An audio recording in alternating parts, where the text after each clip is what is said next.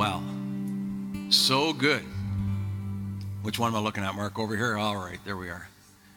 Hello, Celeste. How are you doing again?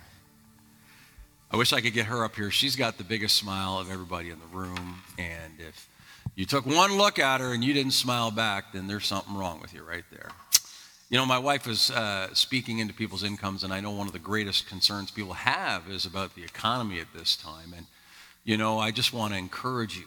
I want to encourage you that, um, you know, there are ways uh, that God is going to open up new things. I think we're going to find that at the end of this, the economy is going to be different than it was before. And we're going to have an economy based on, on service and on, on kindness and on all kinds of areas where we never really thought possible before. But God is going to release those things and new creativity in those things. It will be an amazing opportunity for many, and uh, it will come through in ways in which we learn to pull together. It'll be a, an economy based on working together. And I think that's an exciting opportunity for us as the Church of Jesus Christ as we go forward is to uh, build our lives, build our communities together, and to see what we can do as we work together. Amen. Well, today uh, uh, I, I, have a message called uh, Dealing with the F Word. Dealing with the F Word. You know, the current global climate uh, uh, that we're in, and I'm not speaking about the weather, is quite disconcerting for people. Many, many people have concerns and, and they're facing a lot of uncertainty. And, uh, and, and as people are facing those situations, you know, they're uncertain about the virus, they're uncertain uh, about the economy, they're concerned about so many things. You know, they're looking at their finances, they're looking at their home situation, they're looking at their retirement funds and seeing them dwindle. And they are saying, I'm so unsure about the future. And this is all quite understandable. And anyone who's not concerned is somebody who's been living in isolation. I read an article a couple weeks ago about uh, these four or five guys that went on the, the, the canoeing trip of a lifetime in the Grand Canyon, one that you have to get a permit for to even take. And you go into the Grand Canyon, and they're completely cut off from the world. And they went in, the early part of February, uh, and they had no cell phones, no nothing. And uh, then they, they came out a month later and they were met on shore by the people that own the, the, the business that uh, sets up these tours. And he starts telling them about what's happened in the world, and they didn't believe him. They had not heard anything about it. When they went into the canyon, everything seemed normal. When they came out, they were in the midst of so much upheaval. And so I'm sure they were one of the few people on the planet who didn't know what was going on. Well, I want to assure you this morning that God certainly knows what's going on, that He saw the events that are unfolding today before the foundations of the earth were laid. And He has always had a plan to bring about things that are good in the midst of what is taking place. And we'll talk more about that uh, later on. Well, this morning I want to talk about some of the concerns that people have in the midst of the pandemic and want to reassure you that it's okay to have concerns. It's normal to have, uh, you know, uh, concerns and feelings of uncertainty and to be a bit anxious about what's happening. It's perfectly normal. But what happens when your concerns and your anxiety morph into that powerful four letter word that gets a hold of us? That word fear. What happens when fear becomes uh, so paralyzing in our life that it takes over? How do we deal with it when it is running our life and when it is, a, is taking over? Because fear, if you let it, is a crippler. And it's almost always a complete liar. And so we need to learn how to deal with fear this morning and how to face it head on. Everything that God has enabled us to be victorious, bold, courageous, gracious, peaceful, strong, compassionate, and hopeful all require us to live by another F word. But it's a five letter F word, and it's the word faith. We are called to walk by faith and not by fear. And faith and fear are both two powerful words, but we must understand something that fear is not the opposite of faith, fear is the absence of faith. I told our congregation uh, a number of years ago, and it remains true today in the midst of this uh, pandemic that we're facing. That fear uh, and faith both invite you to believe in something which has not yet happened. The question is, which one will you believe? Most of our fears today surrounding this pandemic aren't really rooted in what's actually happened. Instead, they're, they're rooted in what might be, the questions that we have about the future, what's coming down the pipe. And nobody really knows for certain. And so we build up these scenarios in our mind that end up robbing us of any kind of potential uh, in the present. And we want to help you today to be able to put the brakes on that in your life. Dr. Michael Brown posed a series of questions in an article that I read a few years ago. And, and, and this is what he said He said, Have you ever heard of Reverend John Kirby? Or how about Bishop Lavington? The names don't ring a bell. How about Reverend Alexander Gardner? You ever heard of him? No? Well, maybe you're just a little weak in church history. I know when I read the article, I'd never heard of them, so I thought maybe that's the problem. So he said, Well, maybe let's check out your knowledge of the Bible then. He said, Let's take a couple of important biblical figures. Uh, are you familiar of Shaphat, the son of Hori, or Igal, the son of Joseph? Can't place them either? Well, I don't blame you. I've never heard of them either. Well, it looks uh, like we'll have to make this test, he said, a little easier. Let's try some different names. Have you ever heard of John Wesley or George Whitefield? Sure. They were names who were prominent in the uh, Great Awakening, both in Europe and in America. Or how about, uh, you know, uh, Joshua, son of Nun, or Caleb, son of Jephunneh?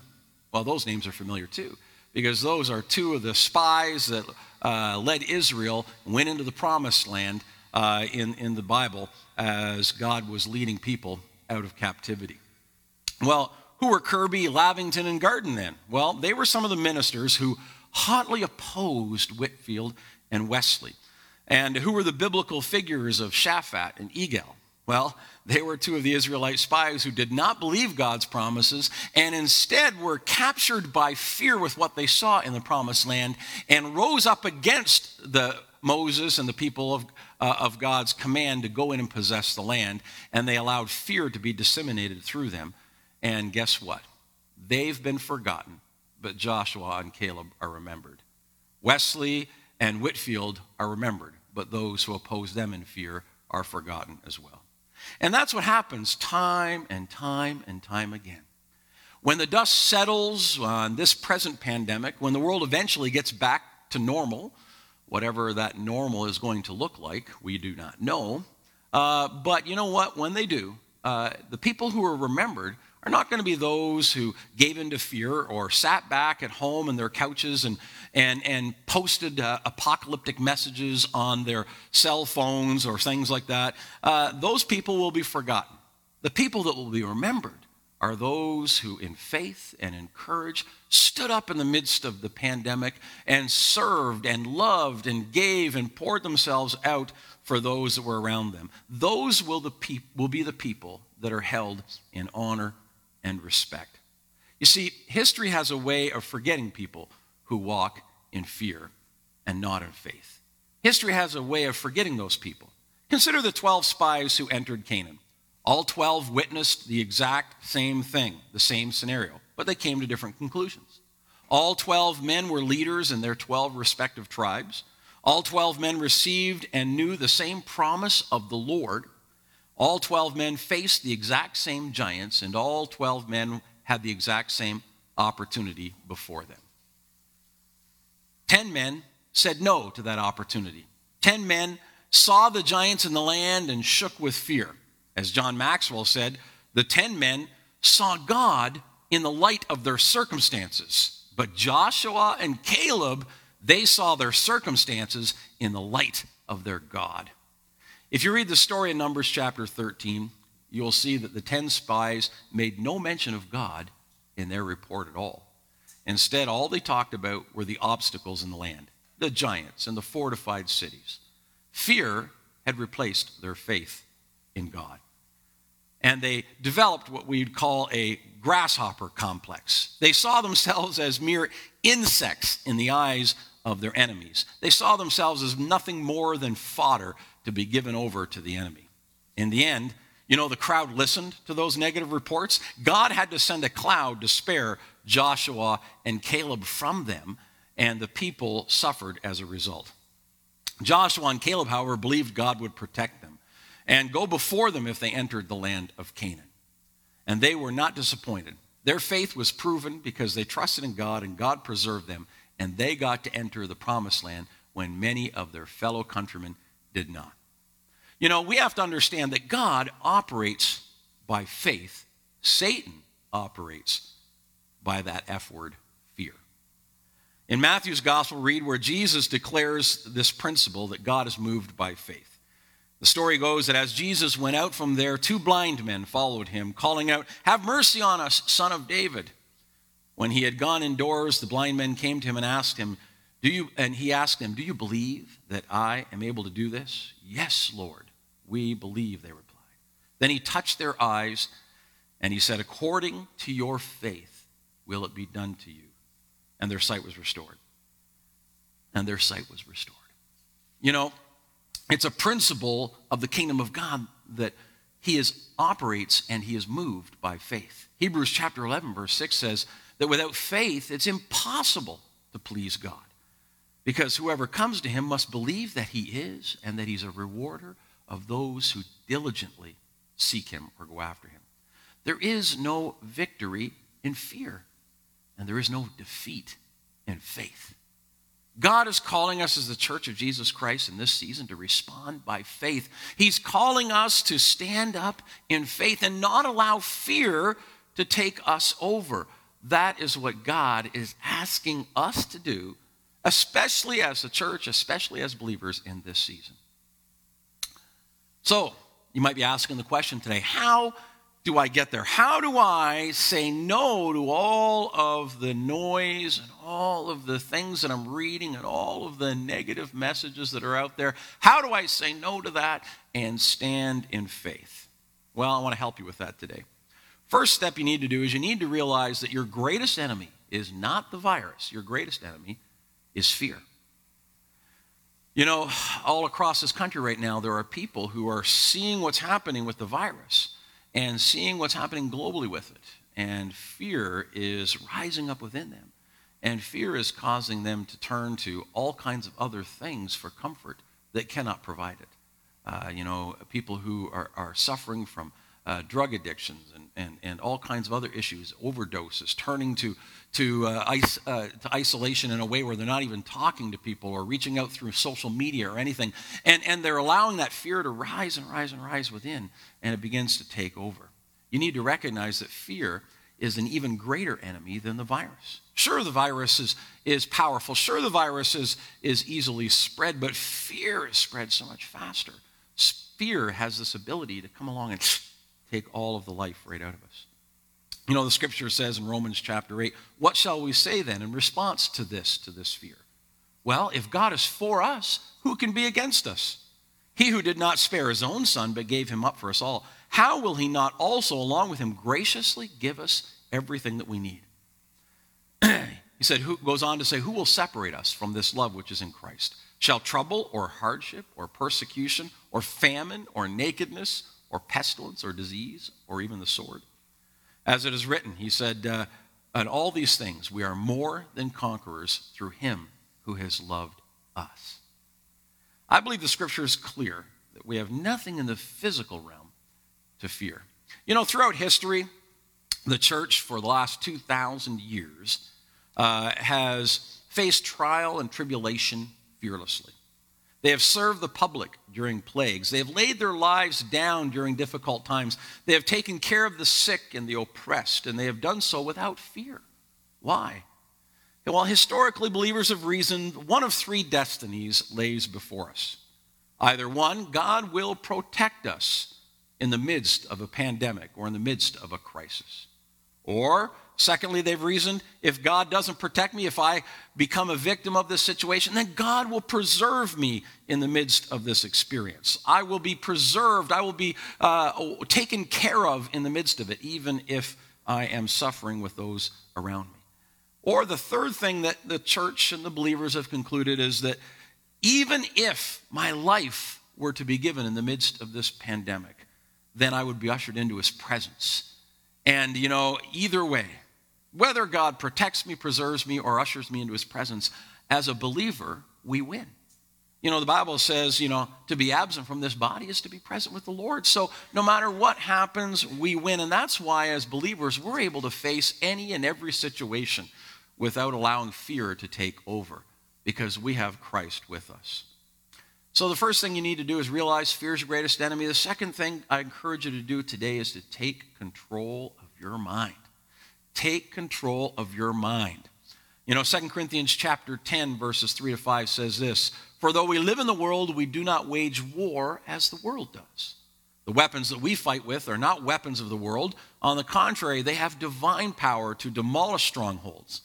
We demolish arguments, things for the mind, and every pretension that sets itself up against the knowledge of God. And we take captive every thought. We take captive our mind and we make it obedient to Christ.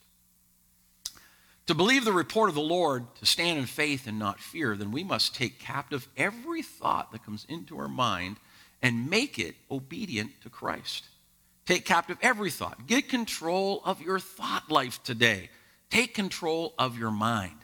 Dale Carnegie boldly declared, You can conquer almost any fear if you will only make up your mind to do so. For remember, fear doesn't ex- exist anywhere except in the mind. It's a work of the mind. It doesn't mean that there aren't real issues contributing to it, but the fear is still captured and, and, and, and fed and fueled in the mind. The battle is in the mind. The third thing we need to do is to encourage ourselves in the Lord.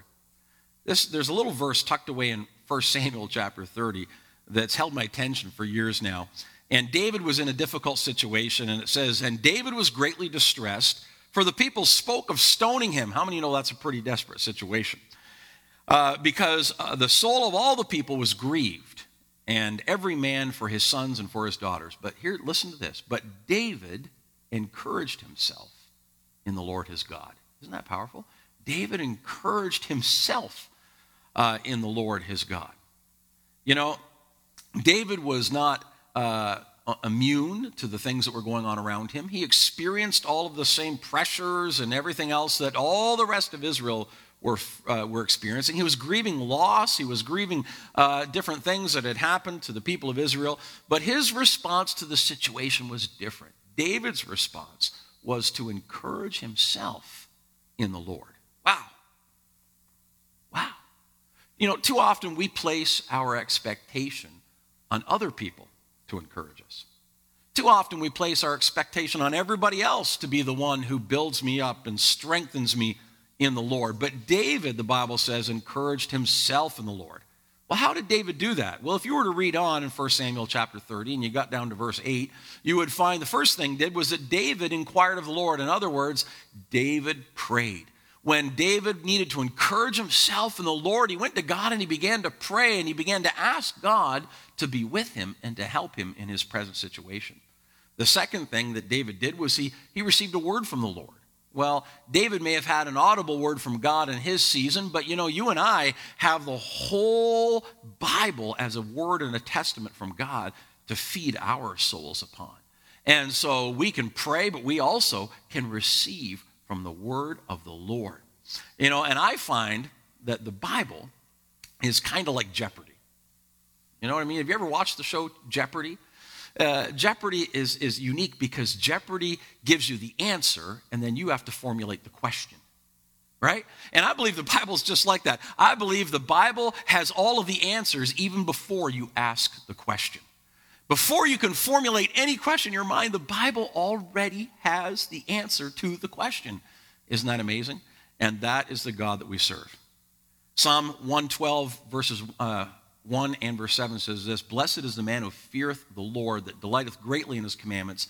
He shall not be afraid of evil tidings. His heart is fixed, trusting in the Lord. Amen. We encourage you to do that today. You know, Kenneth Copeland says, uh, like this He said, No deposit, no return. Listen to what he wrote. He said, To win in the time of crisis, pre- prepare yourself now. If you don't take time to deposit the word in your heart now, it won't be there later when you really need it. You'll end up uh, in a crisis with only doubt and unbelief instead of faith and the power you need to see you through. Now is the time to build a rock solid foundation in your heart. Don't wait around until you face that crisis. Get the word into your heart in abundance now, so when you really need it, you'll be able to operate in power. I think that's pretty good advice. What you need to do right now, today, is to pray and to begin to feast on the Word of God, to build your spirit up, so that as the crisis mounts, as the situation may get more difficult around us, you are standing on the foundation of the Word. You're rock solid. Now, after you've prayed and after you've immersed yourself in the Word, the third thing that David did, and the third thing that you and I need to do, is you need to act to defeat your enemy. David pursued his enemy and defeated them you need to do the same thing. You know, James, Jesus' earthly brother, he said that faith without works is dead. You can say you have faith, but if you don't act on that faith, if you don't get up and go after it, then do you really have faith at all? So I'm going to say to you today don't allow the enemy to conquer you with fear, but instead pray, get into the word, and begin to act. You might say, well, what can I do? in this pandemic, you know, uh, and all of the restrictions on, on uh, physical distancing, what can I actually do? Well, there is so much that you can do. You know, action is always risky business, but I think if we will turn ourselves to the Lord and if we will hear from Him, He will give us some strategies on how we can reach out and how we can act and how we can help people in this time of crisis. You know, we just have to simply do whatever it is that He tells us. You know, here at the church, we've been we've been forced into live streaming as we're doing right now. And we had plans maybe to do that down the road. We've been budgeting towards it uh, this coming fall, but here we are today uh, in your living room because, you know, the Lord has opened up a new opportunity for us in the midst of a difficult situation. And, you know, and if we'll listen to the Lord, there's so many other ways that you can reach out to your neighbors and to those in your community. Reach out through your telephone um, as I mentioned last week, especially for the younger generation. You can actually make calls on it. You can phone people up. You don't have to text them. You don't have to just reach out to them through Facebook Messenger or something like that. You can actually pick them up and phone them and call them and ask if they're okay, if there's anything you can do for them. Remember, those who are, are elderly are more vulnerable than those who are not. So you may be able to go and pick up groceries and drop them at someone's door. You may be able to, to you know, order a pizza or something for uh, staff at a hospital or, or, or at a, you know, her serving in, in different difficult situations. You know, remember there are so many people that are still at work because they're providing essential services for you. Ask yourself, how can I bless them? How can I encourage them? There are so many ways in which we can do uh, remarkable things uh, in the midst of this situation to bring hope and encouragement to those around about us. And I think if you ask God, He'll give you a strategy, and you'll find that you are actually having more impact today than you were having a couple months ago. The other th- reason is that there's a lot of people wanting to hear a, a word of encouragement, a smile, a word of hope. You carry that in you. At some point in the future, in the next num- number of months, this pandemic will have passed. And the society that we have left will be one that is stronger or weaker based on how we respond today in the midst of it. So I encourage you to be filled with faith. Be somebody who, who's out there encouraging and speaking to other people, building them up so that when we get through this together, we find ourselves in a better place, in a better community than we had in the beginning.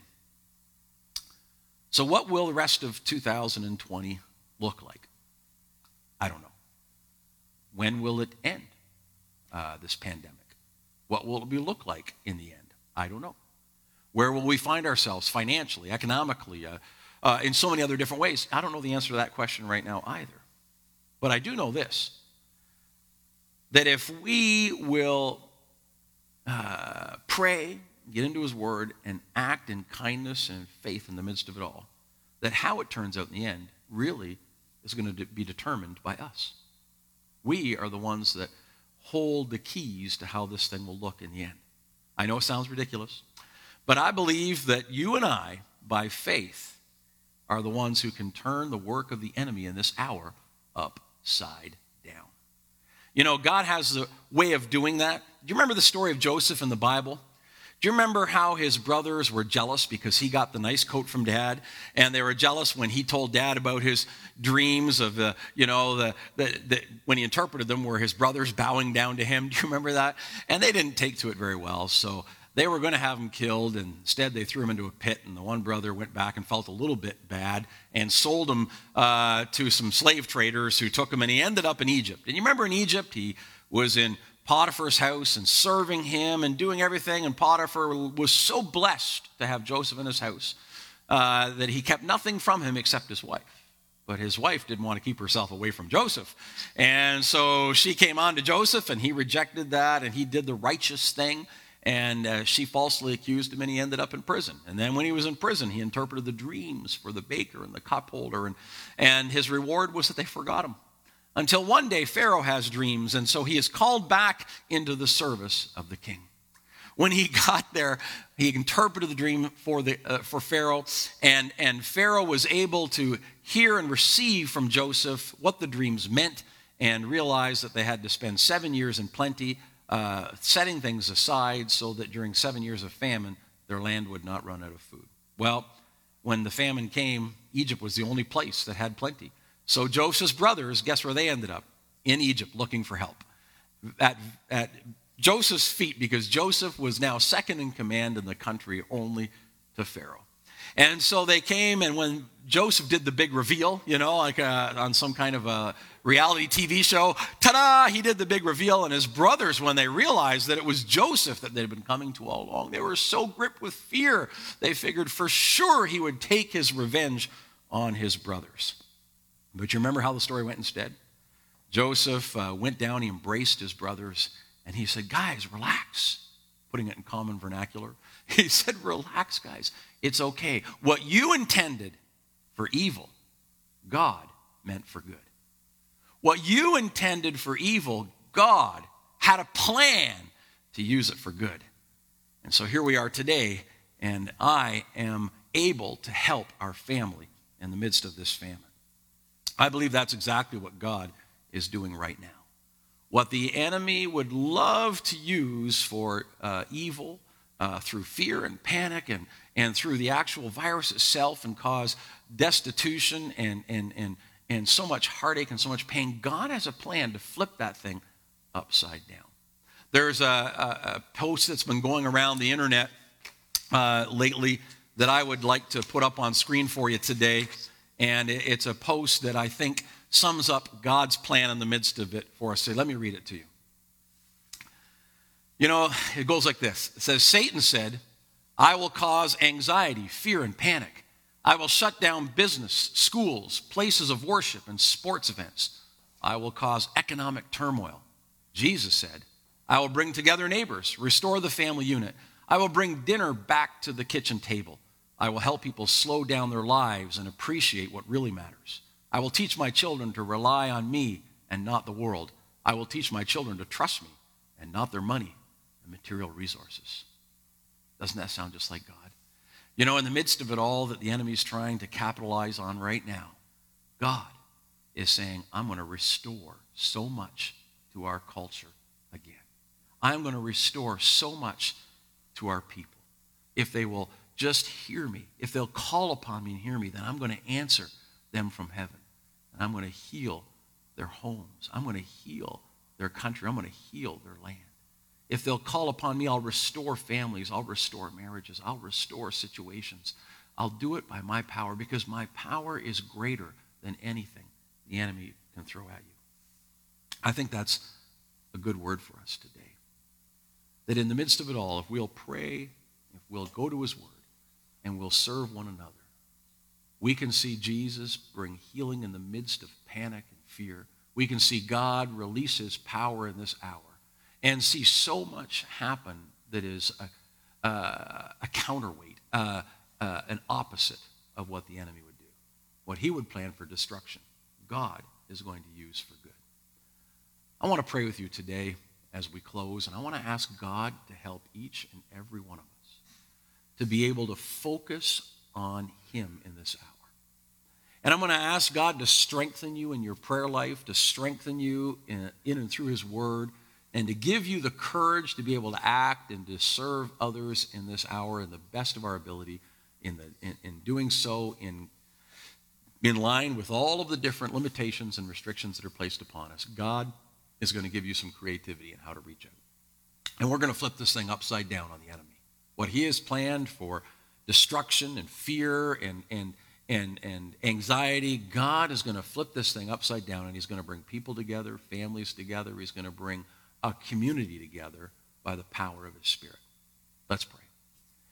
Heavenly Father, we thank you so much for your loving kindness to us.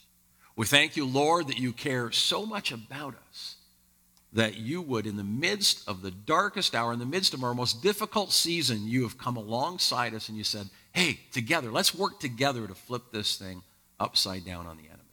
He wants to cause fear and panic. Well, we're going to bring peace in the midst of it all. He wants to cause des- destruction and separation and anxiety. No, no, no. We're going to bring families and we're going to bring homes together like never before. We're going to see the power of God released and we're going to see people experience health and healing in the midst of a, a pandemic of fear and of illness. We're so grateful that God, you always have a plan. That when the enemy would come at us with any one of his weapons, that you have a plan to use weapons which are not carnal. They're, they're not the weapons of the enemy's warfare, but they are greater. And they are weapons that are able to tear down every stronghold and bring every, every thought captive to Jesus Christ. Father, we just pray today that God, you would release your power in this place, in this community, through your love and through your grace. In Jesus' name, amen. amen. I want to thank you for coming and joining us today. It's been awesome to be and welcomed into your home again today. We are so thankful that uh, you have given us this opportunity. Let your friends know about the post. They can watch it on, on Facebook, uh, you know, at any time throughout the next week. Uh, they can see it. It'll be up there. They'll be able to be encouraged through the word. We encourage you to uh, let it be known everywhere you go that this is available to spread encouragement, hope wherever we can. God bless you. Thank you for uh, having us in your home today. May the Lord bless you and keep you, make his face to shine upon you. May the Lord grant you peace. In Jesus' name.